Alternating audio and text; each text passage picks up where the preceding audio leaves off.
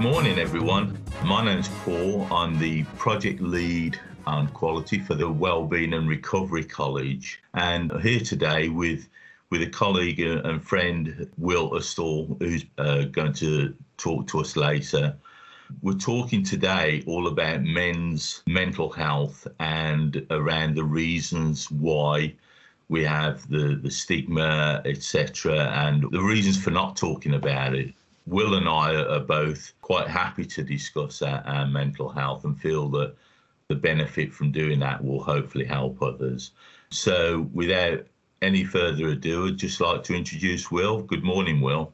Hi, good morning. How are you? All right. I'm good, thanks, Will. I guess to start off, just a basic intro about yourself and your background and how you work with your mental health and manage that kind of thing. Yeah, sure. My mental health, it goes quite far back, really. It goes back to probably, I'd say, it started in 2005. I joined the forces, the army, in 2005, and that was quite a young age. And I was 17, and that's very sort of an impressionable age. So I was in a quite a high octane environment from a young age, and I did all the training, all the basic training and things like that. I ended up deployed to Afghanistan in September 2009 through till May 2010. So it's a nice long tour. I was 20 when I was deployed, so again still 20 to 21. So I had my 21st birthday out there as well. A lot of trauma, mental trauma from that came out of the back of that, but I didn't leave the forces. I stayed in for my sins and did another tour a couple of years later. But obviously, a lot of the anxieties, the nightmares were sort of very repressed, and very like suppressed, if you like, pushed down, just to carry on and work in the environment I was working with. So I did my second tour in 2013.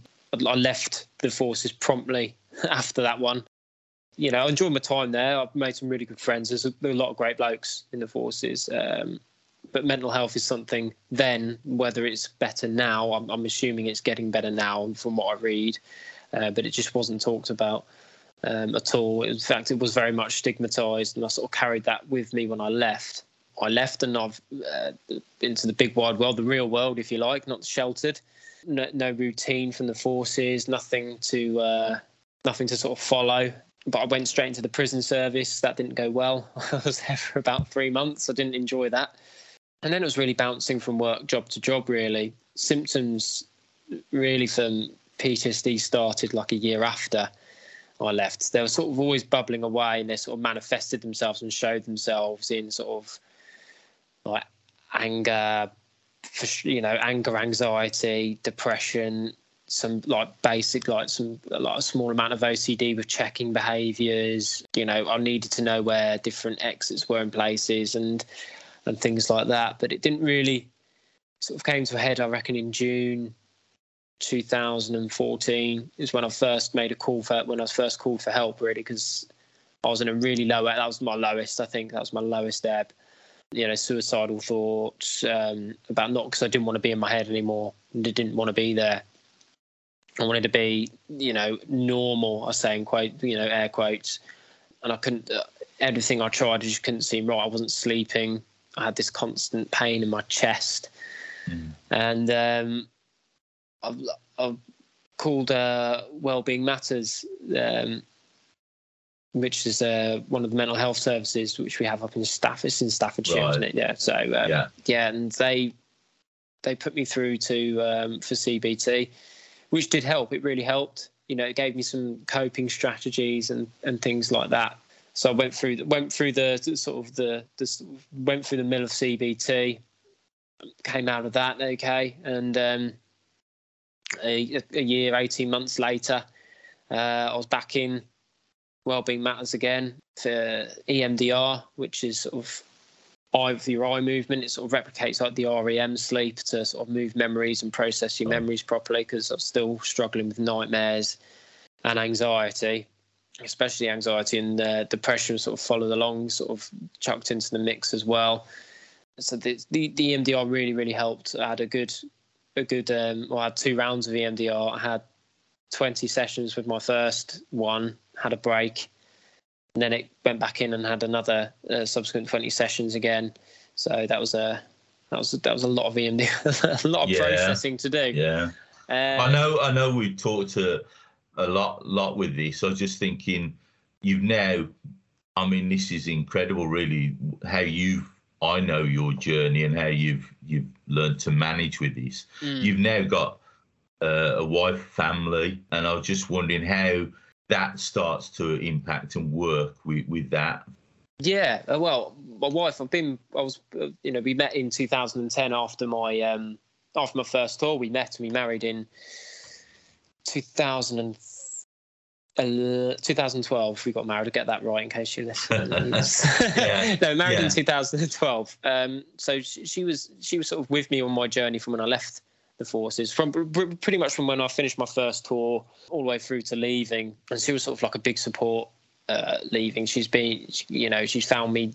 She's helped me find different jobs, different work, and anything I want to try. She's been supportive in that, and along that we've had a son. He was born in 2011, so he was quite young. So when I left, I had all this going on. She could see I wasn't right. I was going off the rails. My behaviour was erratic. The checking behaviours were erratic. I wouldn't go to bed until I'd make sure I check every window in the street. Yeah. To make sure I counted them all. If there was a car I wouldn't recognise, then that would be something I'll constantly be getting up to check every night. Throughout the night I'll get up and check it because I wouldn't sleep properly. She sort of, it's a bit of tough love. She encouraged me she wanted me to make the call, but she didn't do it for me. She knew I had to do it for me. I had to do it. It's mental health is something you've got to take responsibility for. Well, that's what attitude I've got towards it. It's my mental health, and I choose how I want to manage it. It's hard. Yeah. It's really hard. You've got to take that first step, because I think how I saw it, there was like a stigma around it, and me admitting that I've got something wrong. I've obviously somewhere in my mind at that time, I'd failed somewhere. But really, it's just a human brain trying to cope with too much trauma. Yeah. It's your brain trying to do so. There's no sort of, I know I hadn't done anything wrong. Now I do anyway, looking back on it. And she was very, it was great to have that sort of support unit around me. She was, great support with it. And, having a sort of focus with my son is great. It's a reason for me to sort of get better. To sort of not go better, but manage it around it and be more sort of open about it. Luckily he was young enough not to remember when I'm at my worst, when I couldn't leave the house. He doesn't remember that. I think he was around 2 or 3. So that's the sort of, I think all he remembers is that is daddy's taking me to nursery and stuff. Daddy's at home, which is cool. For him, which is fine. That's, if that's all he can remember, brilliant, perfect. That's, he knows, as he gets older, we're quite open about talking, and he's off to high school next year. So we want to really sort of put emphasis on talking and how you're feeling, especially with, a bit of a tangent, but there'll be social media coming into play in the next couple of years, no doubt. Yeah. And, we want to be open with them with that, but they're a big help. And it's so important, isn't it? Well, I mean, I think that, and that's one of the things that just really impressed me when we first met and talked about it, because that is a big responsibility, and being able to be that open with our children and that making it part of who you are and the importance of that. I mean, as you know, we sort of came from very different backgrounds, and we've got on with these.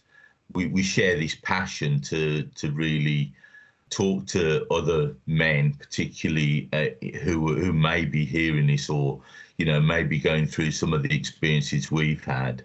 As you know, just a brief background on me, that I came to this through basically a toxic environment at work, which I sort of had to endure for some time, and ended up having a breakdown a few years ago. Through bullying, just managers bullying me. And but yes, the point is that we both get here to the point now where we are on our kind of recovery journey. we accept all the help and are grateful for all the help and the people who want to support us and the different mechanisms. And we just want to share what we're about, and hopefully by hearing us talk so openly like this, some guys out there, you know, guys, women, whoever, if this helps anyone to really address and kind of start to own, like you said earlier, own the kind of your mental health, your own mental issues, then it's got to be a good thing, hopefully. So yeah, I thought, well, one of the things, I mean, I think that gives people a sort of bit of background on both of us. So I just thought one of the things I thought that we sort of talk about, which is, and you've already sort of touched on it, why don't we talk about it? Why is it that us as blokes particularly don't talk about mental health? And found this survey which gave us, like, it was done in 3 years ago. So again, it's probably changed quite a bit, I should imagine, with the pandemic and everything else that's happened. But at this point, this was a survey done by the Priory, I think, 3 years ago. And they listed their sort of top six reasons why men don't talk about mental health. And the top one, or the top two, are really related. The top one is, I've learned to deal with it. The second one is, I don't wish to be a burden to anyone. And I think, I don't know about you, but I mean, I've looked at these top six. I can totally relate to them. But yeah, it's having to work through it, isn't it? Well, you know. Yeah, I mean, the first point, I learned to deal with it. That's an interesting one, because they've learned. Someone say they've learned to deal with it. They've done it on their own. You know, it's, which is, you know, you can, self-care is really important, but learning to deal with it, just like living with it and not telling anyone and learning to deal with it, you can, I think, you're at risk of introducing yourself more negative behaviours. You know, yeah. I know if I don't manage myself, then I can start, you know, little behaviours can start creeping back in. You know, the door opens. And, you know, so, you know, doors open, cracks start appearing and things like that if I don't manage it myself. So yeah, that sort of just seems to be papering over the cracks sort of thing, I think. I've learned to deal with it. Cause, yeah. And the second one, what was the second one? Well, I don't wish to be a burden to anyone. And again, we can all relate. We can all relate to that, definitely. But by being kind of standoffish, if you like, for want of a better word, you're not helping yourself, are you? And that's the thing, that until you get it out there, until you start to, like we both, you said it earlier, I mean, you said it, this thing isn't easy, is it? What we're dealing with, it just isn't easy. There's no easy solutions.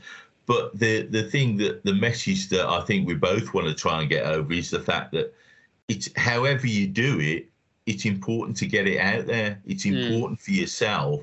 And that, I don't wish to be a burden to anyone. Again, that's kind of hiding away. And looking at these, that they are very blokish things to do. They are. It's a very sort of blokish thing to say. Yeah. You know, burden on anyone. I think, and what people don't realise is some people are actually more accommodating than you think. Yeah, you know, they're more accommodating than what you give people credit for. I mean, I've had, you know, one of my best friends outside of the forces. He's in the police now, but we're very sort of, we talk all the time, you know. And if one of us hasn't spoken for a few days, you know, just a quick drop in, a quick check in, and you know, we're very open about both our mental health, because you know, he still works in quite a high risk environment, so you know, and he knows he can come to me for a chat and I can go to him for a chat, because we sort of got that background. But yeah, you know, I think now people are going to be more accommodating. But I think people are more accommodating than they think. I think it's an you don't want to. I'm not sure what to say. I don't think it's.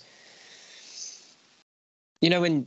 Oh, do you know? I just don't know what to say, really. Yeah, well, I get what you're talking about, because the thing with all of these, like I said, they're all kind of linked, these top six, but that a lot of it is like, it's a survey about men, obviously, so it's, I guess, what you expect. But like the next two that we move on to is, I'm too embarrassed, and also what we mentioned earlier, what you specifically mentioned, there's a negative stigma about this type of thing. And again, that's something, like you said, I've certainly encountered that. What you must have encountered that as you, from what you said earlier. I mean, yeah. I mean, what I started to do when people are asking me how I'm feeling, I'm honest. Yeah. Just like sometimes I'm like, oh, I've got a bit of I've got some chest pains in here, but then I can go and think, so what am I doing today? What is there something behind this? Is there an anxiety that's causing today? And usually, like, I can break down my day and have a look at it that way and sort of go, okay, well, that's new. So I've not done that before. So that probably explains it. So instead of like succumbing to it, I observe it and watch it. But yeah, I mean, I remember when I worked at my last job, there's a lad there and he just didn't look right. He didn't look right at all. Yeah. And I was like, I chatted to him every now and again, and he's, I was like, you're right, mate. And he's like, yeah, fine. He's like, you sure you don't look right? And he goes, nah, I'm fine. I was like, should I tell you what's wrong with me? And he's like, what? I was like, I've got anxiety and depression. He's like, sometimes I look happy, but sometimes it's just a mask. So are you all right? And he's like, no, I'm not. I'm really down. So sometimes it just takes, someone to, I think that sort of openness about it can make people feel quite, a bit more comfortable. Yeah. And, and he's doing, from what I can see, he's doing all right for himself. He did start to go and get, some sort of CBT. I think he went through Wellbeing Matters and he started implementing things in his day just from asking, and if you can't get the prompt you want, if you can't get the sort of answer you think that's wrong, and because I don't know about you, but I can see if someone's down a mile off. I can see, you can sort of tell, there's these little things. Yeah, I think when you go through, like I said, we've both experienced it, you do recognise it in others, don't you? And and I think what you said as well is so important, because we all do that mask thing, don't we? All do that initial, we don't want to talk about it. I'm fine. I'm fine, thanks. Okay. Yeah, I'm good. But like, because you were prepared to open up about it, it got a response, didn't it? And I've found that the same thing like that. And I'm hoping that that is the same for what we're talking about today now, that by us offering first and saying, look, we know there are so many issues around this subject for us and for the way our experience, but by doing what you just did, what you said with that guy, that you open up, and we're both saying, look, we've had these issues, we've had to work with them, had to find our way through, had to go on this journey, that hopefully then that helps other people to do that. I'm just looking at the last couple on this list, and I don't want to admit I need support, and that kind of ties into what you just said about that guy. And the last one, I don't want to appear weak. So these, like you said, every one of them, like, the bloke thing, I can't appear to be, anything less than really strong. I have to be handling this, when, consider, we're strong blokes, but we've learned that the importance of just communicating what we do, communicating our experiences, in the hope that it helps others. Yeah, I mean, saying, not wanting to appear weak, it's like I said, it's a very sort of masculine trait. Yeah, that probably needs to, that does, masculinity in itself needs to be looked at in general, about what's acceptable and what's not. But that sort of, I don't want to appear weak, if anything, asking for support and getting the support, and then identifying you've got a problem and going and having that sort of, because it takes a lot to admit, but getting to that point where you admit it, and it's like opening, it's like a pressure release valve sometimes. Yeah. That's not weak. It takes a lot of courage and a lot of strength to find that sort of gut, to find that with anyone.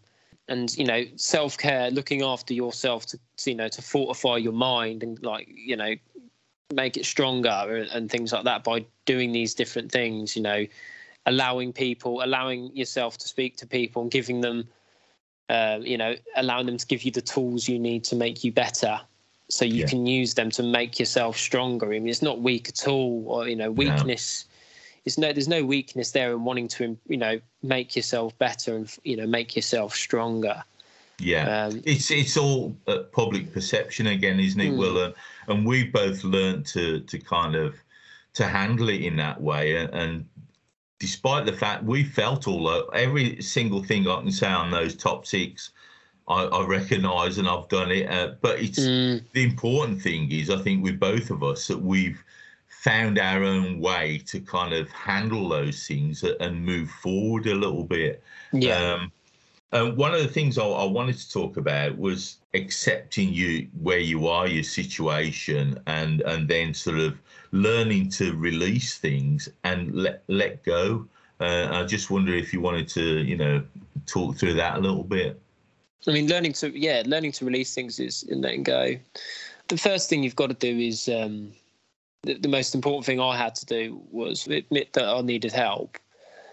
Releasing things can be quite hard because it's in some ways that you sort of identify with some of your behaviours, if that makes sense. Yeah, yeah. It so does, that yeah. It becomes as part of your personality, if you like, and things. I found that the hardest thing for me, and I think was a big thing for my mental health, is I had a character. I was in the army. I wasn't the Will I was. I had two different Wills. I had one that was in the forces, and I had one that was at home, and yeah, the dad and the husband.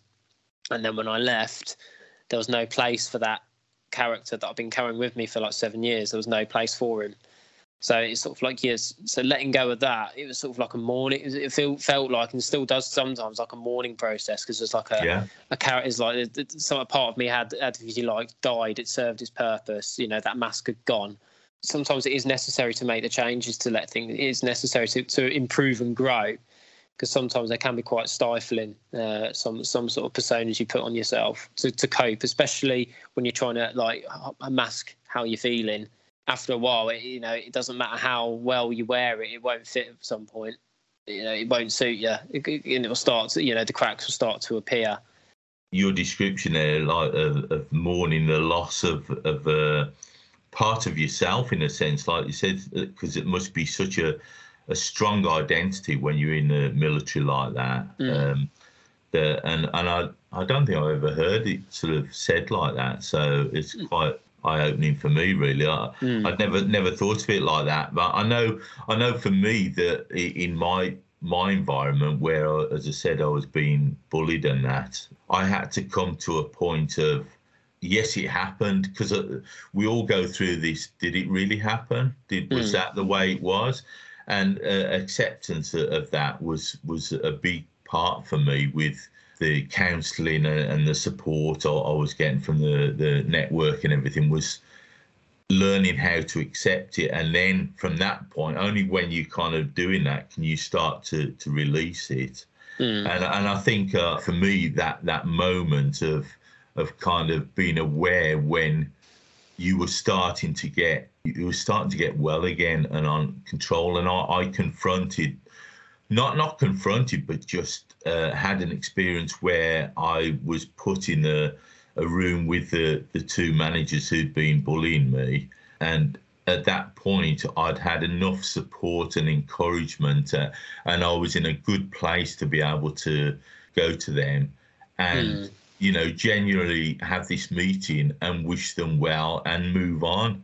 And I remember so clearly how that was just a changing point for me. That at that point I was like, from here on, things have changed. It was a game changer, and I was sort of, and I just wondered whether you'd had that kind of experience yourself. Like you said, I mean, certainly coming out of the military and that, and having that sort of conflicting kind of, like I said, almost personalities to deal with. I think, it's the compassion side of what you show is sort of like a growth in itself, isn't it? So you being able to, wish them well and have that sort of key part of moving forward, because you can't move forward if you're still holding on. Yeah. Still holding on to things. And, definitely. I think, I don't have anything sort of to compare. I mean, the trauma that I went through, I sort of accept that it's happened, And I sort of have a there's a meditation I do sometimes where it's a sort of visualization one. It's quite long-winded. I mean, it's worth it. It's a good one where you go back to that point and you tell yourself. So I speak to as if I was speaking to my 20-year-old self, as if I was looking at him and he was looking at me, and just tell him that you're going to be all right. You're going to be fine. Yeah. And then sort of carry that sort of, and how I would feel hearing that from like the future self. It's really quite complicated, but I think the important thing is, like, I've accepted what happened. You know, it's always going to be there, but it's something that's important to me now, because without it happening and me accepting that it's happened, I've not been able to make the changes I have, and ultimately become like, you know, keep going on this journey of becoming better and stronger in my mind. So bizarre as it sounds, without the trauma and things that have happened to me, I wouldn't be where I am today. And I'm quite accepting of where I am and who I am today, you know, as a father and as a husband, and, you know, somebody goes to work. So it's sort of like, I've accepted that's happened. Sometimes I have bad days, sometimes I don't, but moving forward, you know, without that point and without the other sort of traumas intertwined around it, 'cause it was a long 7 months. I tell you, it's a long seven months.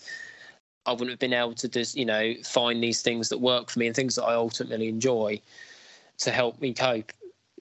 Yeah, so, I think when we, both of us, have kind of arrived at this place from different directions, but what we share, it's that thing to sort of, we both want to give people hope. It's definitely hope from it, definitely, because there's always, you know, it doesn't matter whereabouts in the tunnel you are, you will get to that light eventually. It's there. It just takes a bit of work. It takes time. Yeah. It takes time and patience, because it doesn't happen overnight. It takes a lot of work. I mean, the idea I had of CBT when I first went, I thought it was going to be a cure. I thought they're going to help me. I'm going to be better after this, but it's not. It's not like that at all. When you sort of read more into it, you've got to put the work in yourself, and then when you put in the work in yourself, you find different things that work for you. So it's like, gives you like the spade to start digging really, and the tools to start digging, and, you know, digging for that treasure, if you like, or going through that, you know, gives you the sort of direction, you know, you need to head through that tunnel, and it's a journey that you take. And sometimes you might find yourself back in that sort of like that tunnel you've got to find, but you sort of know you've been there before and you know it's not forever, but it's using the tools. Depression's known as the black dog. It's you know, you've heard loads of people heard it's called the black dog. So, you know, when I've got a morning routine, it's, you know, it's taking the dog for a walk, because I need to take the dog for a walk, you know, as well as the other one. I've got to take the you know, that the black dog needs exercising, because it's depression. It's not. It doesn't go anywhere. It's just managed. And if you're doing these things to exercise it, it's not going to bug. It's not going to be annoying. Yeah. Yeah, exactly. I think that's the thing. We're both like-minded on this, aren't we? Because I don't know, something kind of clicked with me that when I had that breakdown, that I was just going to accept and find out as much. Once I got to a point where I could, obviously, because when you're at that very low point, the bottom of the pit or whatever, you can't experience anything. You're literally in survival mode. For me, once I'd got myself with the support and the counselling to a point where I was able to take some sense of responsibility, and I just kind of, something in me just said, you know, look, you've got to do this the best you can. You've got to now find out what works for you. And this is why when we talk about it, it's all, everyone will have their own journey. Everyone will have their own way of getting through this, of coming through and finding a way to manage and live a better life. You know, we're all unique individuals, aren't we? So what works for you might not work for me, vice versa, and for everyone else who might be listening. But I think the important thing is just that we both put that effort in, and there isn't any quick fix with this kind of thing, unfortunately. But all I can say is that look at where we both are now, able to openly talk about this. And I feel so privileged to be in this position where we can share it, and it gives a great just that. So yes, you can do this. You can get through it. It's not easy, but yes, there is hope there, and give it a go and try everything that. Try everything. It doesn't matter what you try. Try mindfulness, try yoga, try meditation, try all these things that are there, these tools, anything that's like good for your mind, try it. And you will eventually find what suits you. It's, and you get to try different things in the process. But when you've done that, just keep it simple. Don't try and do too many things. Do what you enjoy. I exercise, I read, and I do breath work and yoga. And that's it. Yeah. 3 things. That's all I need. If I can do those things, then I'll do those things, mate, every day. It's finding a structure that works for you, isn't it? And moves you forward rather than backwards. Yeah. We have our bad days now. It's one of those things where you're learning how to deal with those. And for me, I'm a lot more relaxed about that. And I recognise that in me. And if that's that day is there, I don't fight it anymore, whereas I used to, I'm trying to control this. Now I kind of let it flow and let it just work its way through. And so that way it has minimum impact on me. That's the best way I can describe it. It's kind of reducing the effect, because these things are with you. Like you said, they're part of us. And it's unfortunately, it's not something you can just switch off. So it's way you manage it, and like I said, for me, that is one of the things. It's kind of the way of least impact, of just trying to relax through it, which is not easy. It's like all of these things are skills, aren't they, that we have to learn. Yeah, I mean, I don't know if there's anything you just want to say. I'm just mindful of the time. You and I could chat for hours and hours on this, but I know. I'm just looking at the time with the podcast. So, is there anything you particularly wanted to say to sort of round off, or? We've covered everything in, we've sort of gone over things like a brief sort of overview today. There's loads of points there which we could go down so many different rabbit holes of what we've spoken about today. Yeah. So many different topics in one sort of short podcast. Yeah, I just wanted to thank you again. I think when we get together and we're open like this, hopefully we see the benefits. A lot of what we're talking about, if any of you listen to this, want to enrol, it's free to enrol and sign up for the Recovery College. Look at the college website and get all the details on there. Just want to, again, finally, Will, thank you. And say we'll talk again, I'm sure, and thank you for being a guest on the podcast.